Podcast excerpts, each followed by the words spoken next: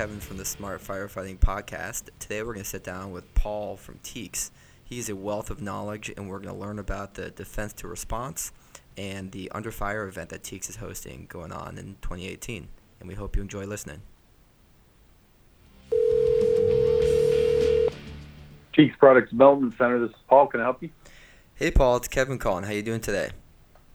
Hey, Kevin. Doing great, man. Good to hear from you. You as well. We got you in our Smart Firefighting Podcast. Really excited to have you here. I'm excited to be part of it.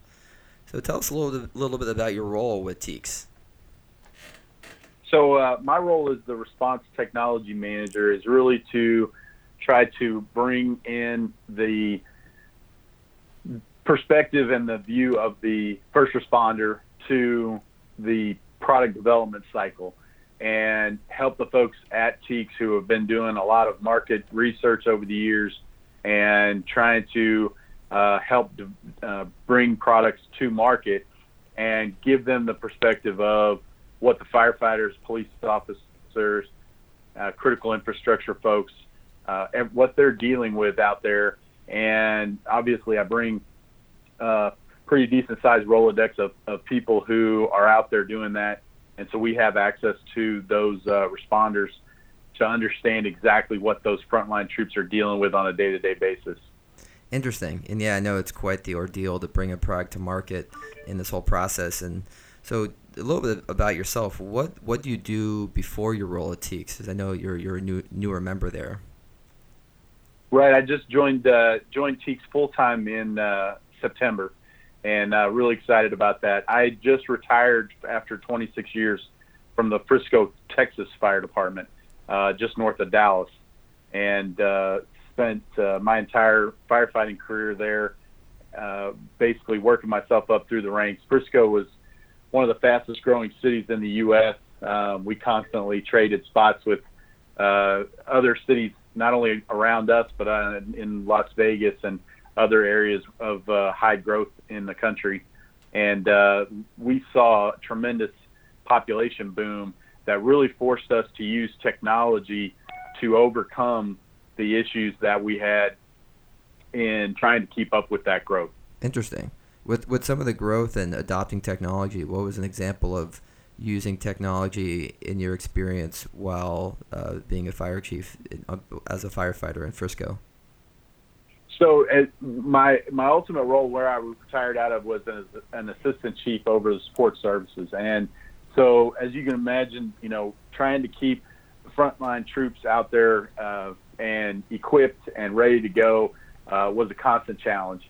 And the fact that we were bringing on uh, 10 to 20 firefighters a year there for a few years, uh, trying to open up new fire stations, put new apparatus in uh, service you know, we had to be able to maintain a a rigorous process of making sure that all the gear that we were buying, not just the fact that we were having to buy new gear every year, but was that the best possible gear we had um, available to us from the market, and making sure that our firefighters who were going out there uh, acting as paramedics and and and pushing the the limits on uh, emergency response overall that they had the best possible gear out there. So a few of the things that we did were developing a testing and, and uh, evaluation process so that we could very rapidly move through uh, equipment. You know, we had a lot of manufacturers that would bring us equipment and, and ask us to look at it, and uh, so we had to find a way to do that in a very rapid fashion to understand, you know, how it was going to impact. Was it ultimately was it going to make us safer? Was it going to make us more effective? And was it going to make us more efficient? And when we could answer those three questions uh, in the positive direction, uh, we knew we were onto something. And uh, and so we put a lot of those uh, things forward. Uh, some of the other things that we worked on was really bringing GIS and uh, geographic information systems to the forefront and putting those in the hands of the first responders, the police officers, firefighters out in the field so they had direct access to information that had been gathered uh, pre-incident, and uh, a lot of places call that pre-incident planning. In Frisco, we called it safer situational awareness for emergency response. And uh, the whole idea was to try to give those first responders as much information as we possibly could as early into the incident as we could because we all know that you know the first five minutes of an incident will typically dictate how that incident's going to go for hours beyond that and so making sure our firefighters and our police officers had the best intel they could possibly have rolling into an incident uh, was our primary goal with that that project and we did several other things. You know, we were we were using uh, video transmission technology uh, back when uh, it was even it was even new to uh, to uh, the the local media folks. You know, where you're seeing these guys rolling down the road in their SUV now, and they're doing live uh, broadcasts from inside there. The technology that's the backbone of that was relatively new when we jumped on board, and uh, we were using it to transmit video back from our thermal imagers and our uh, vehicles, uh, not only to the incident commander, but also we could push that back to our emergency operations center. So our uh, folks who were making sure that they we had the city covered and we also had all the resources to that incident We're seeing video images as opposed to just listening to radio traffic. And uh, we've been doing that for about 10 or 12 years. Um, and now you're starting to see a lot of cities that are using video transmission technology to get those video images back to their uh, senior administration. That's fantastic. So it's been a lot of fun. Yeah, it's, a, it's been a, it was a great city to be uh, to be able to work for and put in that kind of time. I was really fortunate to have the kind of support from the staff and from the city management and from the citizens themselves that uh, kept uh, saying okay to some of those uh, bond projects and things that we that we put together. And I know there's a lot that goes into the adoption of new technology, and some of that's cultural, some of that's uh, even with all the new data, some of the firefighters can be inundated with too much data and not actually practically use it. And it, it, seems like you've got really good understanding of asking that question of is this the best technology for the firefighter and, and really testing that that hypothesis. And now with your role at TEEX, uh, what are you doing? Uh, what are some of these the active projects that that's going on with TEEX that is working on bringing some of this new technology to the firefighter? Well, one of the the primary programs that we use uh, to bring in new technology is uh, our Defense to Response program, and that's a cooperative agreement with the Department of Defense that utilizes uh, all of their resources to look at defense technologies that have application in the first response world.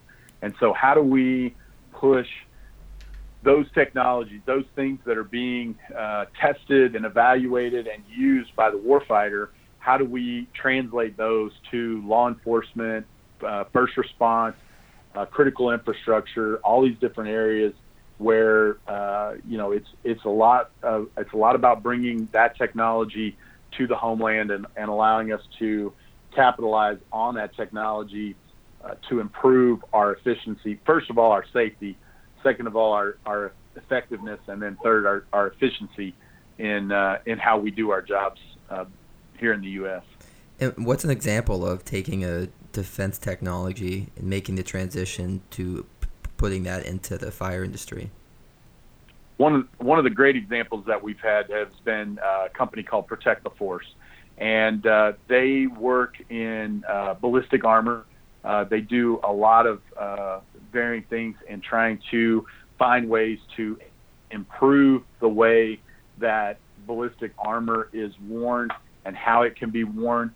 And one of the things that has just completely uh, was got me really excited about was they have a, a very flexible um, high level uh, ballistic armor that can be worn in inside of like a t-shirt that gives the officer or the paramedic or the first responder the ability to um, ha- maintain their dexterity, their their flexibility, um, and perform the necessary functions of their job, but still have a reasonably high level of protection uh, while they're doing that job. And so that technology came out of the military and has been transitioned over to first response, and they're actively selling that out to law enforcement uh, agencies, first responders, you know, anybody that's interested uh, can can take a look at that uh, technology today, and it's uh, it's really cool. It's lightweight, um, it's really flexible, gives uh, gives a lot of mobility to the wearer, and uh, it's it's really impressive because when you compare that to wearing the plate systems that you see today, um, you know it's not an equivalent armor level. To you know, to be fair, it's not. It doesn't protect you from a rifle round uh, like a plate would. Um, however, it, in conjunction with a plate, uh, it can provide a much more uh, capable armor system across the chest, uh, down the arms, up around the neck, uh, that allow that mobility that a lot of uh, first responders who've worn full heavy, jacket uh, armor systems before know what I'm talking about. Is it's just it's uh, it's incredibly difficult to maneuver in those things. Heavy, uh, you're constantly working against the weight of the, the material and the and the armor system inside and the protective force system has really done a great job in their flex uh, flex 9 armor to uh, improving uh, heat resilience and, and stress resilience of the first responder. So Paul, I got to ask you, why would a firefighter need ballistic armor? Yeah, it's it's an unfortunate thing, and it's one one thing that uh, myself and several of my uh, my coworkers in Frisco, we talked about several times that we never thought that we would be in a position in our careers to be looking at purchasing ballistic armor for firefighters and paramedics. And uh, the things that we're seeing in the world today um, are just uh, demonstrating the need for our first responders to be able to uh, be protected in an environment which they haven't really had to deal with in great quantity uh, over the years. You know, we're seeing more and more of these active shooter events, uh, these th- high threat events. Um, you know, unfortunately, one of our neighbors, the city of Dallas, you know, they had five officers that were killed uh, uh, a while back that uh, put all first responders who were going in, not only that were there when the incident occurred, but also that were going in afterwards to rescue those fire those police officers and get them out to uh, to try to save their lives, uh, those folks need protection as well. And uh, it's it's a day that we certainly had hoped would never come, but it's it's here. And and uh, the folks that were out in Las Vegas, the folks that were down in uh, South Texas, you know, they they need the levels of protection uh, when they're dealing with those active shooting uh, events that uh, the best protection that we can give them, and hopefully this technology will be uh, improving that process and getting those folks the, the protection that they need. Yeah, just an unfortunate reality, and we live in a world where you really need to be prepared for anything. So that that's good to know that the first responder industry is really adopting this type of, technology to best protect our firefighters.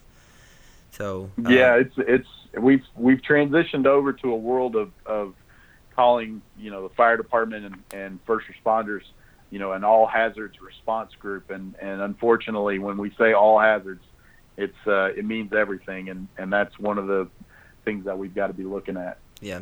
So what's another example of a technology that's being looked at to transition from the military realm to the first responder industry? So another thing that uh, that one of my coworkers is working on right now is um, uh, this is actually one of the, the finalists that uh, just completed the application and competition part of our program. Um, it's actually a non pyrotechnic uh, flashbang or uh, diversionary device uh, for those that aren't aware of what flashbangs are. And it's really cool. it's got the technology inside of it that still allows for that the big explosive, explosive, um, audible shock to the system. Um, it's got a, a really cool looking set of lights on it that provide that big visual flash um, in low light scenarios that give that disorientation that uh, officers are looking like looking for in, in flashbang scenarios. And the technology is just continuing to improve. We're working with a research group that has been uh, doing this uh, for a few years now with some of the DoD uh, agencies and trying to get that up to a level where it's comparable to the explosive or the pyrotechnic type uh, diversionary devices. And uh, this device is, is really cool. It doesn't uh, it doesn't quite reach up all the way to a flashbang, so you know officers are still going to rely on those pyrotechnic devices for qu- quite a while, but it does supplement them in areas where they don't necessarily need the entire entirety of a of a pyrotechnic device, and it eliminates a lot of the administrative paperwork um, issues that come with trying to maintain an inventory of pyrotechnic devices. And it was something that uh, we talking to local law enforcement, they were really excited about because they could actually keep more inventory on site with a reusable non-pyrotechnic flashbang and uh, use it for training scenarios and still get that level of realism that they haven't uh, they haven't had before without having to use the full-on pyrotechnic devices. And uh, of course, you know if it's not hurting, if, if, it's coming in under what you're paying for pyrotechnic devices, your budget's going to like that as well. So uh, that's one of the real cool technologies that we've got. Uh, we've also got uh, another company that's been working with special operations forces to develop a uh, lighting system for low le- low light level or nighttime operations uh, when they're trying to triage a lot of different um, uh, patients out on the battlefield. What we found is is that that lighting system actually gives the capability uh, for a lot of different uses. Um, we talked to police, fire, uh, critical infrastructure folks um, like public works and uh, traffic engineers and stuff, and they have found ways to be able to uh, utilize those lights not just in a triage format, but also uh, come up with ideas for utilizing it for target marking, for trail marking, uh, marking of, of different teams out on an incident scene, and giving that same level of situational awareness that we've all been looking for over the years. That reflective vests and flashlights just don't give you the same kind of uh, appreciation for what exactly you're dealing with out there. Interesting. And uh, the third technology that we're using right that we're uh, working with this year is uh, a company called DetectaChem, and uh, they actually have a colorimetric uh, narcotics uh, presumptive test. And one of the things that they've done is they've pivoted that technology to be able to identify when an officer or a first responder is dealing with fentanyl. And so uh, we're working with them to develop the uh, the product marketing and how to get this out into the hands of first responders in the best way forward. Uh, because there's so many concerns about fentanyl out there today, and officers being impacted by the quick absorption rates and the high potency of the drug, we've got the ability uh, to put a, a, test out there that officers and, and responders can use to determine whether they have a significant threat and whether they need to take additional protective action. So uh, that fentanyl test is, is something that's really desired out there in the industry right now. And so we're working really hard to try to get that out there as quickly as we can. It's been a great uh, program year so far. Uh, these three pro- programs or these three uh, companies that we're working with are really enthusiastic and, and really looking forward to uh, their partnership with TEEX and how we can try to get them out into the field and, and get them in the hands of the first responders. Wow, I mean, those are all three really fascinating technologies. And if people wanted to learn more about the Defense Response Program and these three different technologies from the pyrotechnic information or the low level lights or the de- detective chemical uh, sensor, where could they find more information about that? So right now they can go to P-D-C, uh, dot com. And uh, that has a lot of information about what we do at the Product Development Center and uh, everything that we uh, are working on um, and the different services that we have there. Um, the Defense Response Program uh, is also on there. It describes the program itself. So companies that are out there and they're interested in how they could potentially turn military contracts or military um, programs that they've been working on uh, into uh, first response programs. Uh, they can learn about how to uh, contact us and get involved in the D2R program. And then uh, as as our program uh, evolves, we'll be putting up more and more information about the three technologies and getting that getting that word out there. But you can always look for us at the conventions and the expositions that are out there in the different industries, and uh, keep an eye out for that TEEX booth because we're putting those uh, those companies and their technologies in that booth and uh, trying to uh, push that out so that everyone sees what kind of cool stuff we're working at the PDC. Yeah, that's cool. And yeah, we're also going to have a link to this in our podcast when we post it, so all the listeners can click Great. there. And as you said, uh, all the different TEEX booths and even some of the industry booths, like the upcoming FDIC show in April, uh, I'm sure we'll get some good exposure with a lot of these exciting technologies. Um, so just continuing to dig into some of the other work you do at TEEX, I know you're, you, there's a lot going on with the Defense Response Program.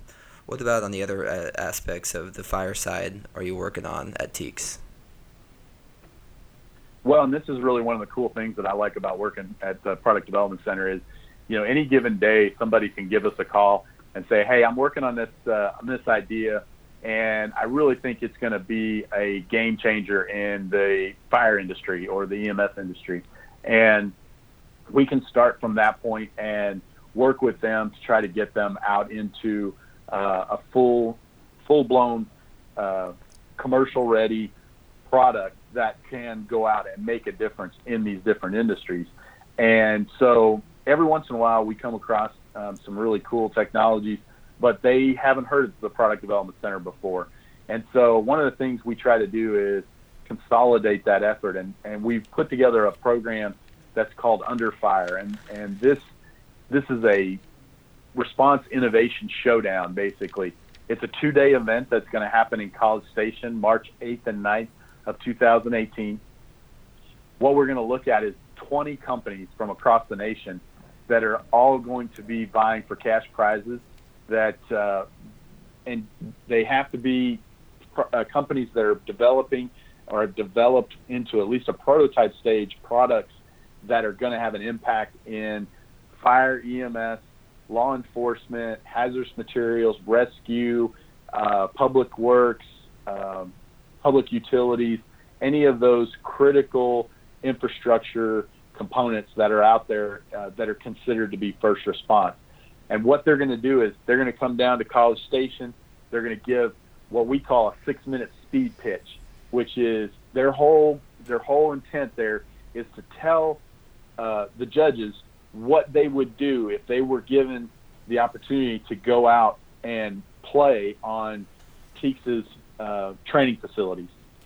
And if you're not familiar with the TEEX training facilities, I urge uh, the listeners to go out and uh, take a look at teex.org, T-E-E-X dot O-R-G, and take a look at some of the facilities that we've got out there.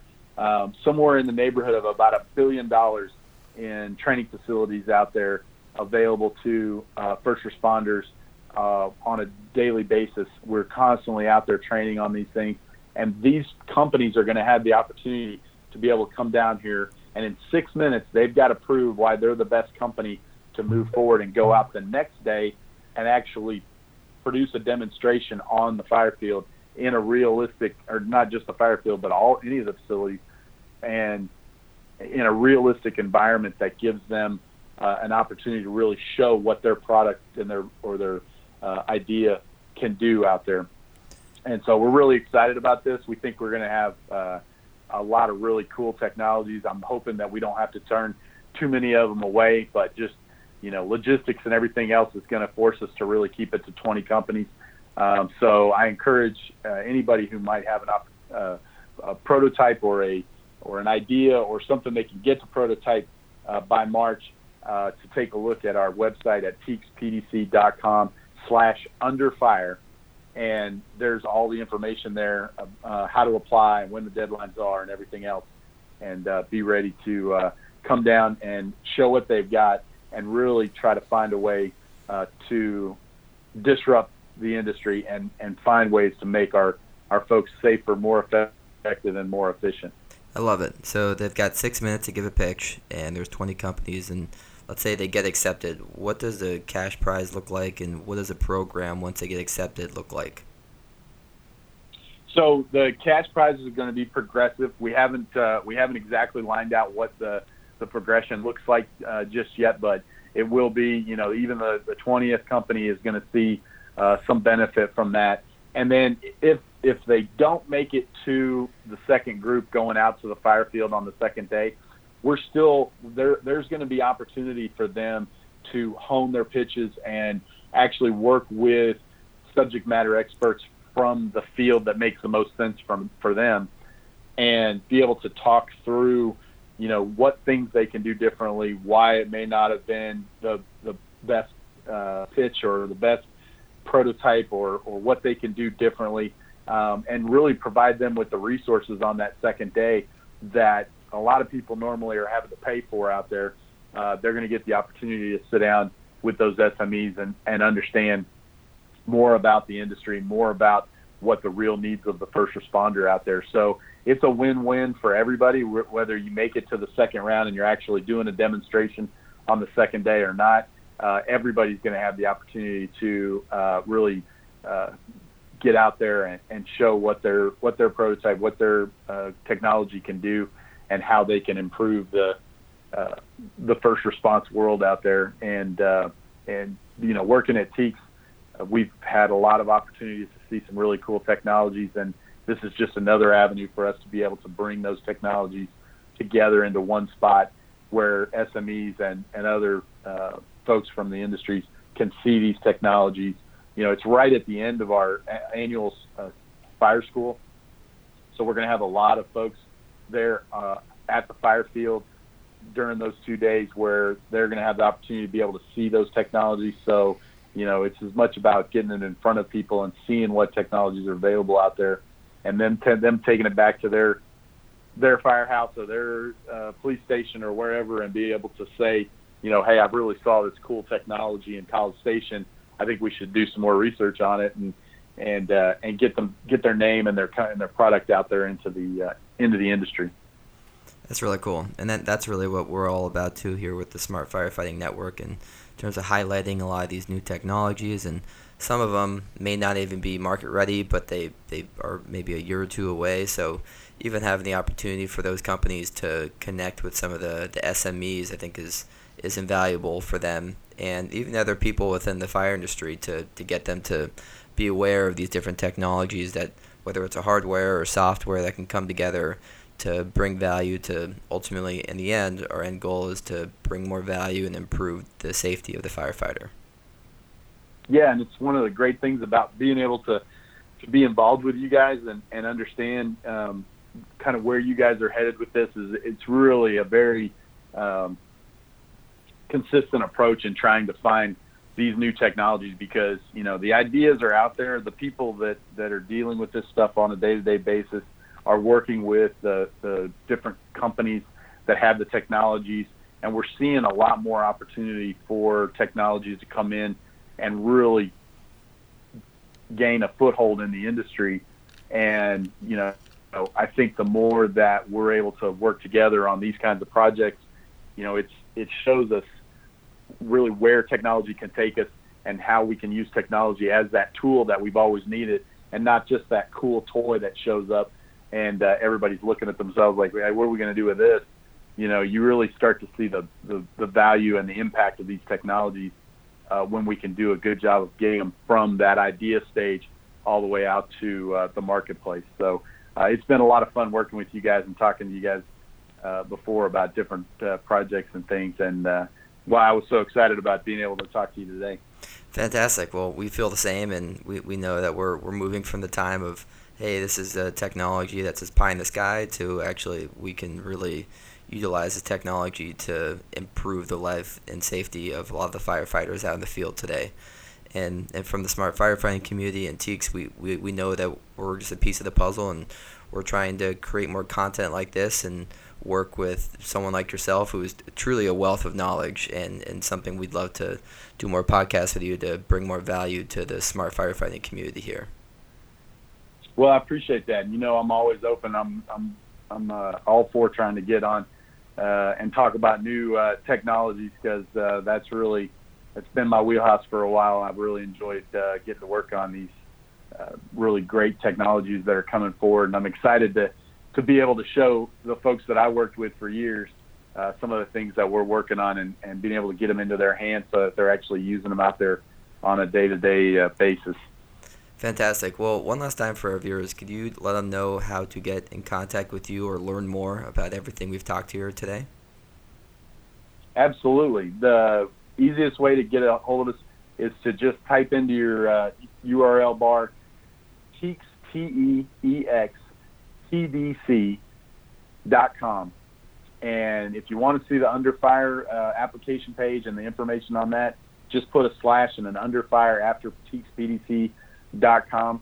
And uh, they can always, uh, there's uh, contact pages there for all of us uh, on the website. And uh, we're always looking for new uh, information or new uh, ideas that might be coming down the road. And so we, we love talking to firefighters and technologists and really everybody in, on both sides of the fence uh, to try to see what's out there and what what kind of things we can get into. My boss's tagline is "Burn it, break it, blow it up," and uh, so any opportunity we have to be able to to accomplish one of those three things, we get an attaboy for that. So I'm always looking for something that we can do one of those three things too. So.